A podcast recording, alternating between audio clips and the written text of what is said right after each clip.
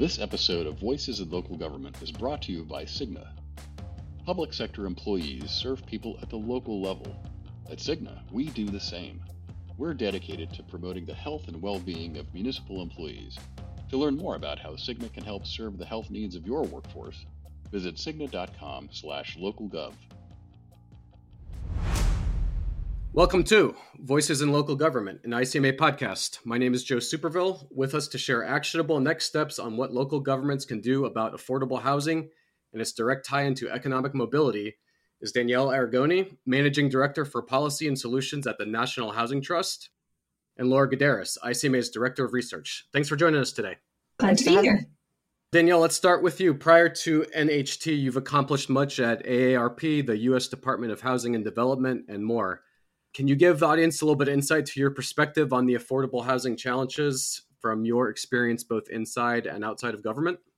Sure. Yeah, I'm happy to do that. I, you know, I, when I think back over sort of all the work that I've done over the last couple decades, it's always rooted in how do we solve this housing challenge. Um, my, one of my first professional jobs was at EPA, where we were looking to sort of solve the question of how do you create smart growth? How do you preserve and protect natural resources by thinking differently about land use development patterns? And naturally, that raises the question of, well, what does that mean for affordable housing? If we're creating denser communities, aren't we displacing people who traditionally access lower cost housing? When I shifted over to HUD, you know, some of the same challenges persisted. Um, at that point, we were using sort of a sustainable communities approach and, and grants all around the country to really think differently about how we're developing at a regional scale and connecting housing to transportation to public spaces in ways that allowed people to um, live more affordably and have choices in, in their types of housing. Um, when I moved over to AARP, I left government, went over to AARP, and it turns out the AARP also has a lot um, to say and a lot of interest in the topic of affordable housing and and really make sure that we're creating the right kind of units that are allow people to age in place well. That means that they're accessible, certainly from a certain perspective, but that also means just people have choice in their communities. They can downsize into smaller home in a walkable neighborhood if they so choose. Those are the kinds of housing solutions that really make the difference. And then now here at National Housing Trust, our 24 7 job is how do we bring affordable units online? In this case, it's specifically subsidized u- units that serves the lowest income people. And we work uh, throughout the Mid Atlantic to do that. And then I'll say that the topic of housing extends to my sort of free time too. I felt compelled to dive into the, the niche topic of how climate change really impacts older adults and ended up writing a book on the topic, um, which not surprisingly, perhaps housing is part of the solution. Housing is part of how we create more climate resilient communities. And we'll talk about that more in the hour, I think. Laura, can you explain to the audience why is economic mobility a pri- priority for ICMA? Why is it important? Sure. Well, I think there's a few different ways to answer that question, but before I get into any of them, I think just to be clear about what we mean by that, um, if it's not a familiar phrase to all listeners. I mean, I think one way to think about it is kind of similar to that American dream ideal. Like, if you work hard, everybody should have the chance to work hard and, and get ahead. And I think that is sort of echoed in um, the ICMA Code of Ethics and the Supplementary Declaration of Ideals, which are two pretty fundamental documents to our association and to our to the local government management profession. They talk about you know, creating opportunities for all, an obligation to do so, and to ensure that there aren't barriers to accessing services um, uh, provided by a local government. And unfortunately, you know, there's plenty of research and data and just lived experience and, and people's perspectives out there that would suggest that despite well-intentioned you know individuals and local governments that hasn't necessarily that approach hasn't necessarily served all equally served all communities equally you know you may be familiar with research that talks about how you know your zip code is often a predictor a better predictor than than many other things in terms of your you know your long term outcomes. So um, you know again despite good intentions we know that people in communities continue to live in poverty and, and many struggle to do better than their parents did. Icma now or more recently i should say was fortunate to receive a grant from the bill and melinda gates foundation that is enabling us to spend this this year helping local decision makers, local government leaders kind of understand what what economic mobility really means, what drives it, and then what are some opportunities that our members and their teams can do in partnership with a number of others to support conditions that really um, create more opportunities for all residents in their communities. So, as part of this larger network of organizations working on this topic, we've sort of embraced this holistic definition of economic mobility that the Gates Foundation and others have kind of put out into the world, which is not just rooted in financial success for individuals and their families, but it also implies that people have power and autonomy over their own lives. So the ability to make choices, as Danielle was talking about with respect to housing and other decisions in their lives, and also that they feel uh, a sense of belonging, that all people feel a sense of belonging to their community. Um, so we may get into that as you know you think about some of the um, pushback that you sometimes hear about affordable housing. Part of our activities through this funding, we are trying to create opportunities for our, our broader membership to learn more about these topics and the intersecting factors that drive economic mobility and opportunity in communities. Um, and then also we're doing some focus work. We are we're working with a small cohort of 10 local governments of you know in different parts of the country of very diverse sizes and demographics who all received uh, some modest funding to spend several months over the course of this year, kind of learning about what are the um, most pressing issues in their local communities and, and beginning to think about ways to not just wrap their arms around the problem, but start to think about how to begin to solve it. And I would just also add that this really is in line with um, the ICMA's initiative that we've been trying to roll out this year called Local Government Reimagined, which we see as a framework for a really long term commitment to helping our members and their teams to think about how to reimagine approaches to leadership, to management, to operations, with the sort of long term goal of creating more resilient and equitable communities. Okay, so the original 10 communities you mentioned as part of that program, the funding or the initial launch isn't just limited to them, right? The goal is also to share what works, what doesn't, um, best practices, case studies, and maybe some toolkits or resources for other communities to learn. Absolutely. There are a number of really kind of comprehensive and open access resources that have been supported as part of this work even before ICMA formally joined the movement, so to speak. So there are resources out there. Um, and there are resources around um, mobility metrics and sort of beginning to take steps to plan to first identify what your local issues are and then begin to plan to form partnerships and figure out steps to begin to try to address them there um, are resources there's a, a, an economic mobility catalog that's a free open access website that has a whole range of sample um, policies programs initiatives that have actually been tested and evaluated by local governments of a range of sizes. So those are kind of inspirational and also can show you the evidence behind them.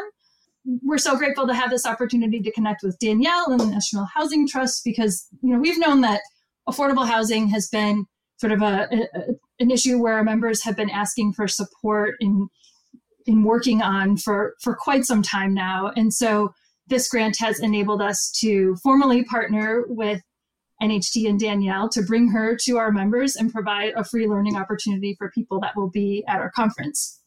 And the website icma.org slash EMO, you can find everything, and the podcast page itself will also have all this linked. But it seems like affordable housing and economic mobility are tied together.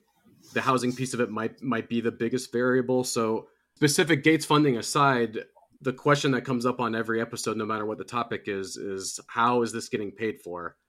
So I, I, think everyone's familiar with the Inflation Reduction Act and some of the other federal dollars. But question for both of you to speak to the local government manager or department head out there listening right now that is excited and said, "This is great. I, we need to do better at this." But how are we going to pay for it? What's the next step? Well, I can I can jump in on that. I mean, first I want to sort of underscore what you said, which is just the centrality of housing to economic mobility. I think it's really hard to imagine anyone thriving at school or at work or from a health perspective without stable and secure housing. Um, and so knowing that, and we, we see that with our residents, we have um, you know 34 properties uh, across the Mid Atlantic, and and we are committed to this work because we know that providing a safe and stable and affordable home is that launching pad to success.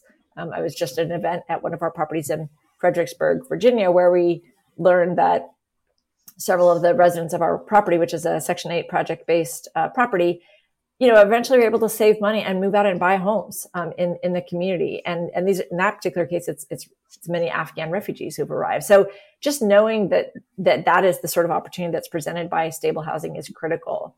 And then I would say it's really a boon time. I mean, I think for all of the sort of challenges that have, that housing faces perennially, housing is never the top issue at presidential debates. It's never the you know the top issue on the news, but it's something that affects all of our lives having said that and having acknowledged how challenging it's it, it is over the years and continues to be this is kind of a boon time for for housing in many ways and i think particularly born out of the recognition that there are a lot of investments that can be made to uh, improve housing to advance housing to diversify housing with strategic importance that strategic investments that also come out of sort of a climate motivation so i think about things like uh, home rebates uh, and you know investments and opportunities to make uh, existing housing more energy efficient.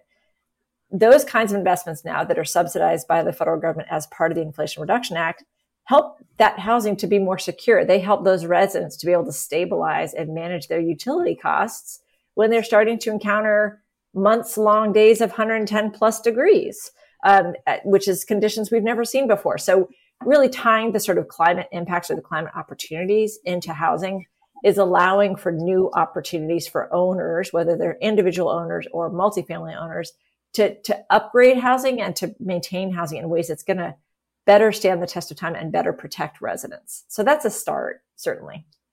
You brought up climate again. The housing issue itself is complicated enough and can seem overwhelming and almost impossible to solve. When you start going down the climate path, people can get not necessarily intimidated, but overwhelmed maybe. So when you add those two things together, we're going to get into specific solutions, but what would you say to the city manager who's just thinking, how can I possibly solve these two very complex, even individually problems, but when you add them together and as you just explained, they're tied, how can you break that that down into more manageable pieces to even understand, let alone start to solve? So with our cohort that we are working with, we encourage them, you know, many are, are new to this conversation. I mean, they might be working on these um, unintentionally, I suppose, in different ways, but few, if any, had a economic mobility initiative already in existence in their community. So we encourage them to kind of think small, start with a, a manageable piece as you as you suggested, and don't jump over the step of wrapping your mind around the problem. So a number of our communities are focused on housing and are using these modest funds to to fund a sort of housing assessment or study. And as a part of that process, are really thinking intentionally about the community engagement piece. So especially if you're really looking at finding a, a, a, system that works better for the people that maybe most need support at the lower end of the income spectrum, not assuming that we know what the problem is and we know this, you know, interventions that are going to be required to solve it, but finding out, you know, is it what what is the sort of top priority issue? Is it housing itself, or is it being able to get transportation to work and sort of be able to kind of connect the different dots in your life, so to speak? So I think just digging in and kind of defining something um, as a, a sort of phase zero, if you will, is not a bad place to start. And again, we're providing some modest resources to support this, but I mean, these don't necessarily need to be things that are even externally funded if you have the right um, staff that are motivated and committed to doing this work. Danielle, what does NHT's research say about the housing market specifically? Is there anything actionable or how does it translate to everything you've already discussed? And is there, as, as Laura just said, maybe step one is just trying to understand it better.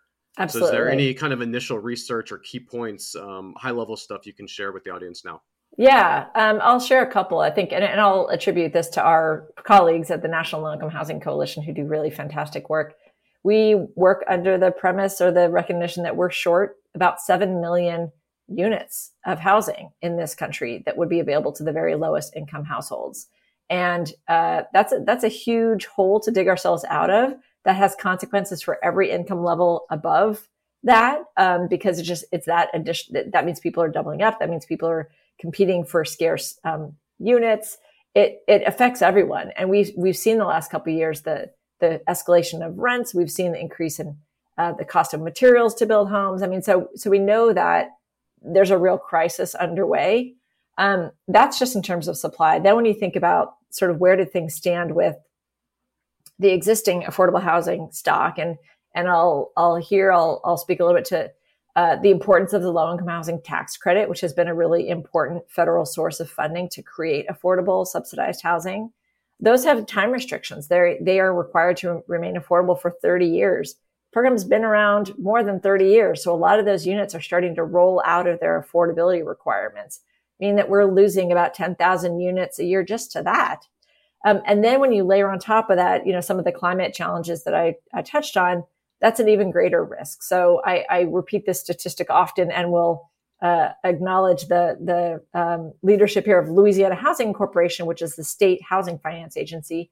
They said that they've lost 20% of their affordable units in 10 years due to disasters. So these are pretty significant um, hurdles to overcome, even with all the great funding resources that are out there and the creative uses that, that we've talked about related to that, then I would say is that the, the answer isn't always more money. It certainly is, can be, has to be part of the problem. But it's also when we think about supply, that you can make changes that don't require federal funds to do that. Thankfully, there's some incentives out there right now to do it in the form of a new Pathways to Removing Obstacles program out of HUD that uh, encourages communities to rethink their zoning. But even if you're not interested in taking a dollar from the federal government, there is an opportunity to examine what your housing stock looks like now. How many three, four bedroom houses are there? How, do how does that map against the demographics who, of who lives in your community? We're finding that there are more and more single person households.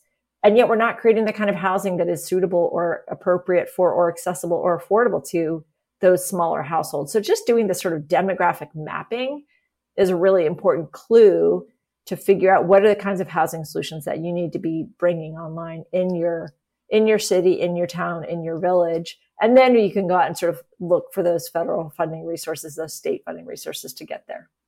Okay and we're going to move to a list of solutions here in just a minute but i'm glad you brought up the mapping because when you someone hears the phrase affordable housing that to me can mean different things to different people and the the stereotype might be the lower end because that's the perhaps the most dire need.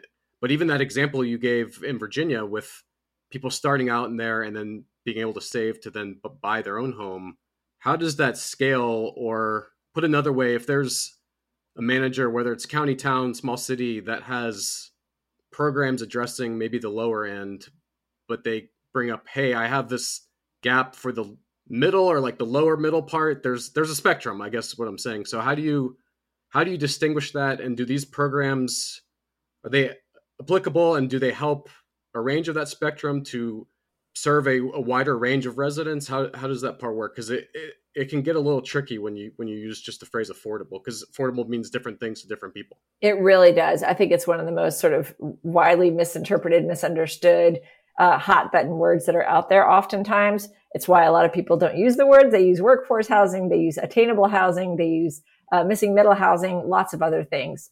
I think when, no matter what you call it, I think what we're really talking about is, is doing an honest assessment of who lives in your community. And I do mean looking at household size, looking at age. Uh, you know, men, we are aging as a country. I'll, I'll, I can't not say this by virtue of having been at AARP for five years. We are growing older as a country. By 2034, we'll have more people over 65 than under 18 for the first time ever. Uh, so that necessitates a very different kind of conversation about what is our housing stock and who we need to serve. And indeed, many of the housing solutions that would suit that need do not come with federal subsidy, don't, don't require federal subsidy. What they require is a loosening of building restrictions that would allow for accessory dwelling units to be built or more small multifamily housing to be built or just multifamily housing to be built, period. Even if it's market rate multifamily housing, in a community that doesn't currently have apartment buildings, you're providing an opportunity for people that currently is not being met by the market. So yeah, there, there's a wide array, whether you're talking subsidized or not, whether you're talking single family or detached, uh, detached or, sing- or attached.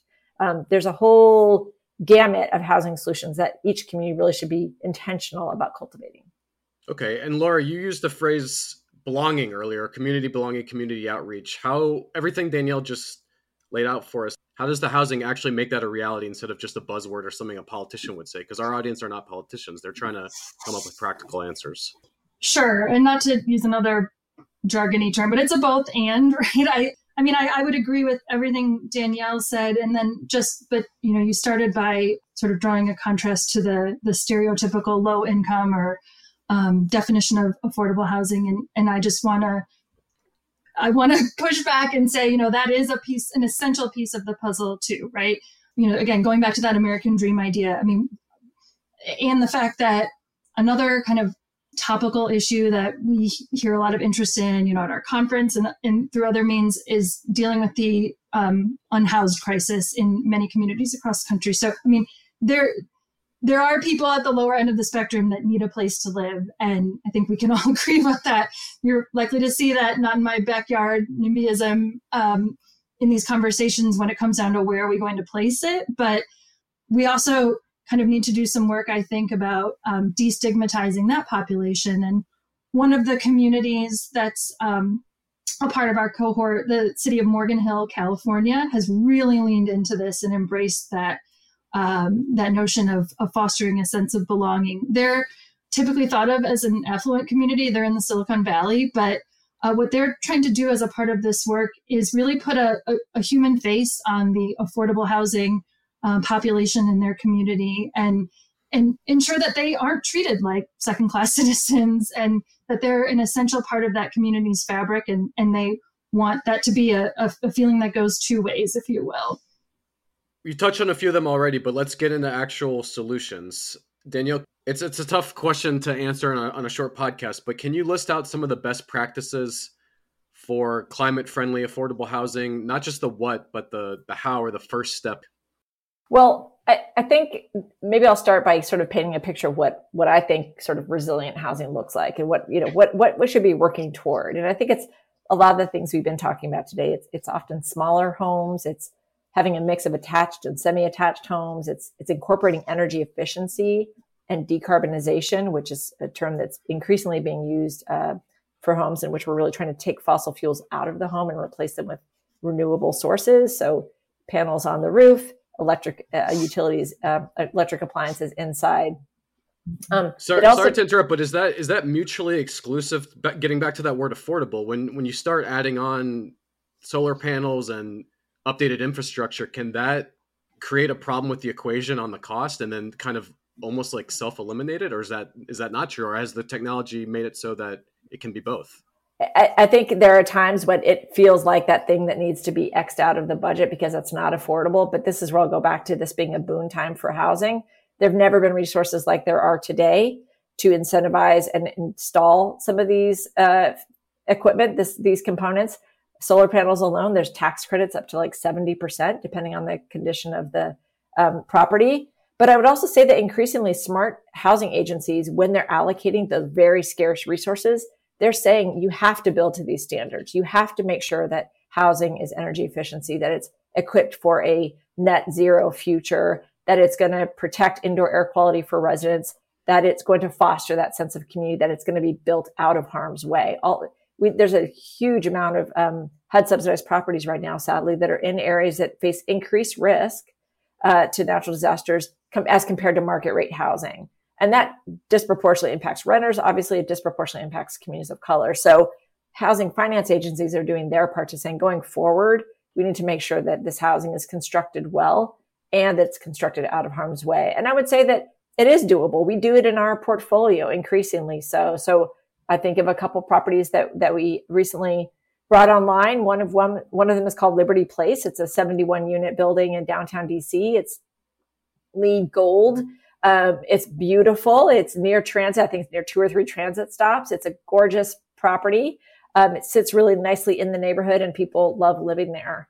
Another one is called Savannah Apartments. It's an older building that we purchased and retrofitted around the corner from a metro stop. We've got solar panels on the roof. We've got an electric heat pump for heating and cooling. And, and frankly, we use it as an example of what's possible. Just this year for Earth Day, we had the deputy secretary from HUD and a White House representative come out and look at our property and, and celebrate it, lift it up as an example of what is possible. So it's challenging, but it can be done.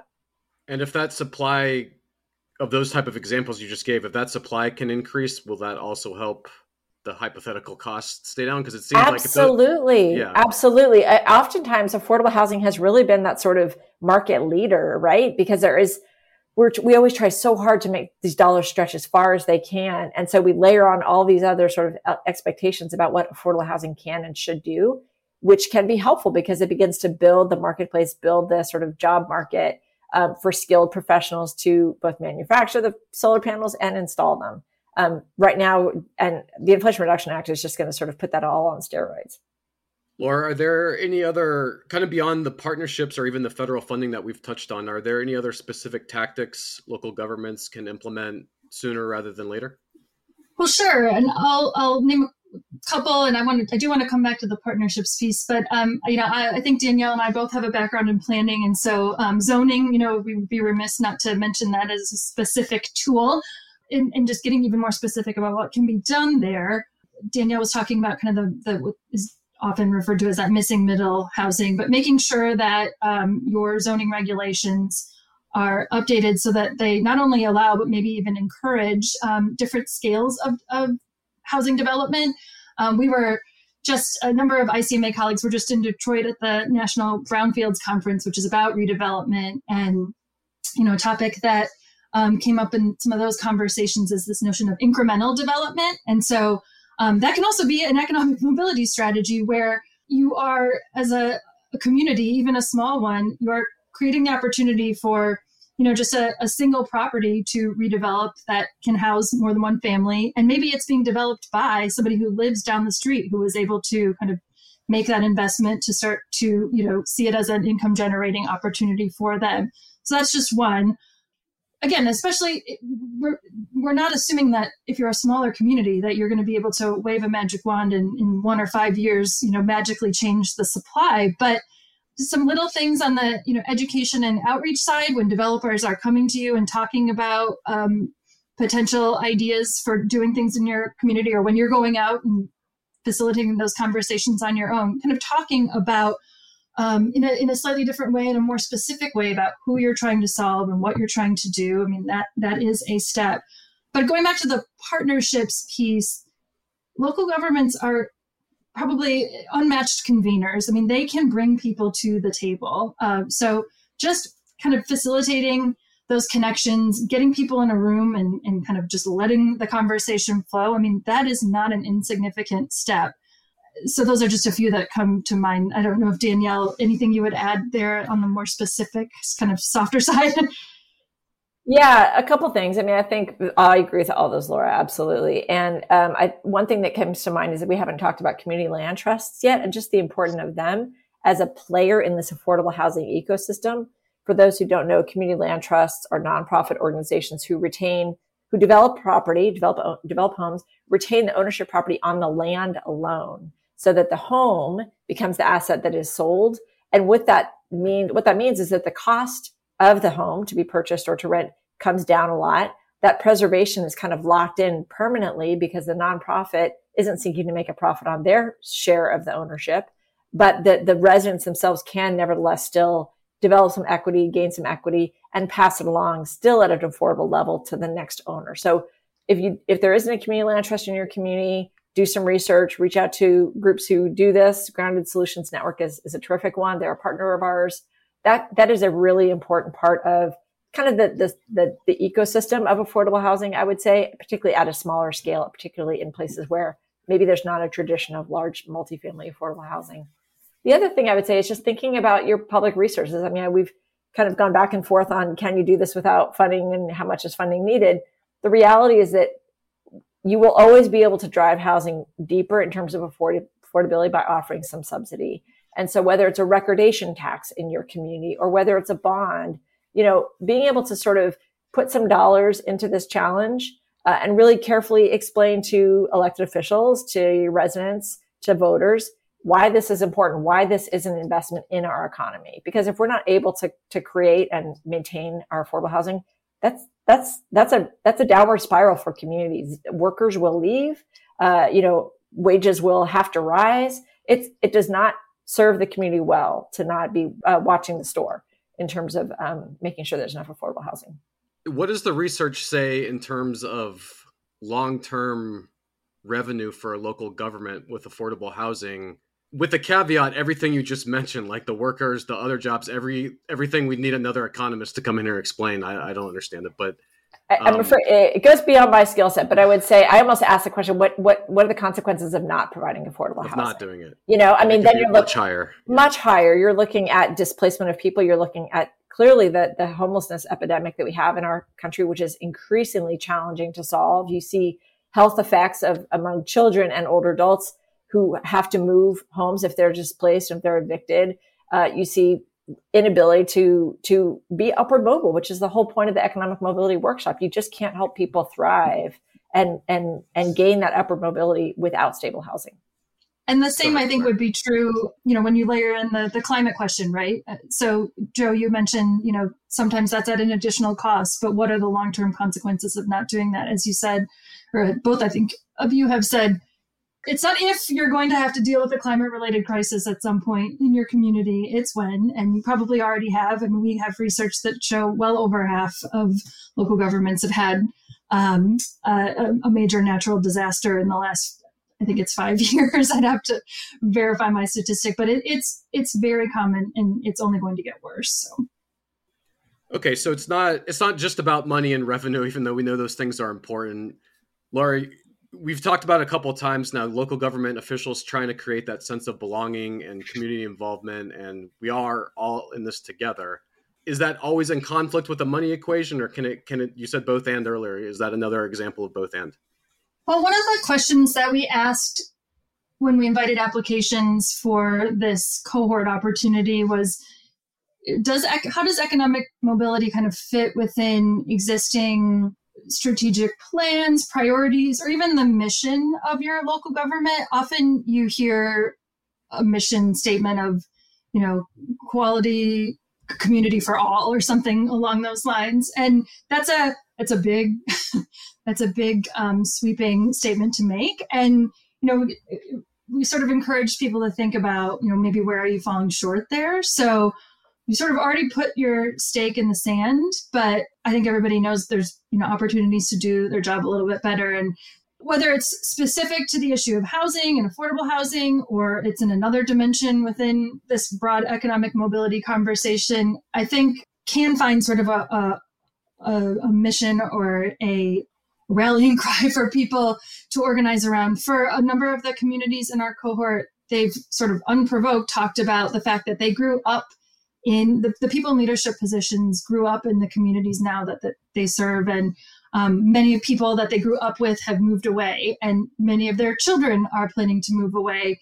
And um, especially in these smaller towns they they really don't they want to see that they don't want to see that continue. And, and they want it to be a place that people grow up and want to raise a family and stay in. And that is going to mean sort of being able to accommodate those people at all points in their lives. And that's going to be different income levels at different times. So sometimes just boiling it down to dollars and cents is a bit short sighted. And so um, I think it's a, an opportunity for local governments to be the leaders in encouraging a sort of more holistic conversation um, and emphasizing not just the the, again the technical skills that they bring to it and the data but also the need for some empathy and some humility and just to listen to what people need. Yeah and to make good on those promises or those slogans that look good on a, on a sign or a piece of paper but actually mean something to someone. And also to get away from that the local what local federal state whatever level the cliche of government's just a nameless faceless entity but it's, but it's not. It's real, especially at the local level. It's real people doing real things, and I think the ICMA membership and audience knows that. And this is just another chance to make good on it. So, last question: as, as we've said, local governments can greatly vary in terms of staff size, resources, budgets, and all this. So, for that city manager, even department head listening, and we've talked about next steps, but they've got a million and one things to do. So, what what is the most common role not necessarily just a title but like a skill set who on staff could be a go-to for these types of projects that the both of you have worked with already in person and what should a what should a leader kind of look for? And hey, I, I need a go to point person for affordable housing, economic mobility, all of this. Well, just um, I would say generally across again the the whole range of economic mobility initiatives, um, we we definitely see you know part of we see the managers um, being an essential seat at the table. Um, we have a number of planners, um, people who are sort of naturally inclined to see the you know connection between uh, different silos and functions. But I also think that it's uh, and, and you know some of these technical skills again if you're you're going to be doing some number crunching and you really want to look carefully at what data is telling you and not telling you you know those are those those individuals on your team that have that um, interest and skill great but i think also finding someone or some multiple someone's who really believe in the work and can champion it and can have um, really candid conversations about why this is so important. I mean, those are sort of your unicorns that are going to be um, essential to um, accelerating change. And I might just add to that, as as someone who was in the government for a long time and now is outside in the nonprofit and advocacy sector, I think you know don't forget to look at your outside external partners who can be sort of thought partners to you in designing programs or thinking about incentives or approaches that can help solve the problems that they experience as they're seeking to develop resilient, affordable housing. Um, there's a lot of it, uh, expertise and insight there, and, and often a lot of commitment to achieve some of the same goals as the city manager. Yeah, and that was kind of the day to day question, but really, what you might need is an expert like Danielle, right, right, right in front of us right now on this podcast, and you can learn more about affordable housing and economic mobility at the ICMA annual conference in Austin, September 30 to October 4. Danielle's workshop will be on October 2nd, linked on the podcast page or wherever you're listening right now. Her book is also or will be available Climate Resilience for an Aging Nation. Put in discount code webinar to save 30% on that. ICMA also has the EMO economic mobility resources that Laura mentioned earlier. You can find those on icma.org slash EMO for webinars, some other resources, toolkits, and some lessons that these first 10 from the cohort are learning in real time right now. We're going to share those stories and make sure everyone else can learn um, from their journey. So, Danielle, Laura, thanks for all your work on affordable housing and economic mobility as local government leaders share ideas to address these large scale, complex, and difficult challenges, but important. So, thanks again for your time. Thanks for your expertise. Thank you. Thanks, Joe.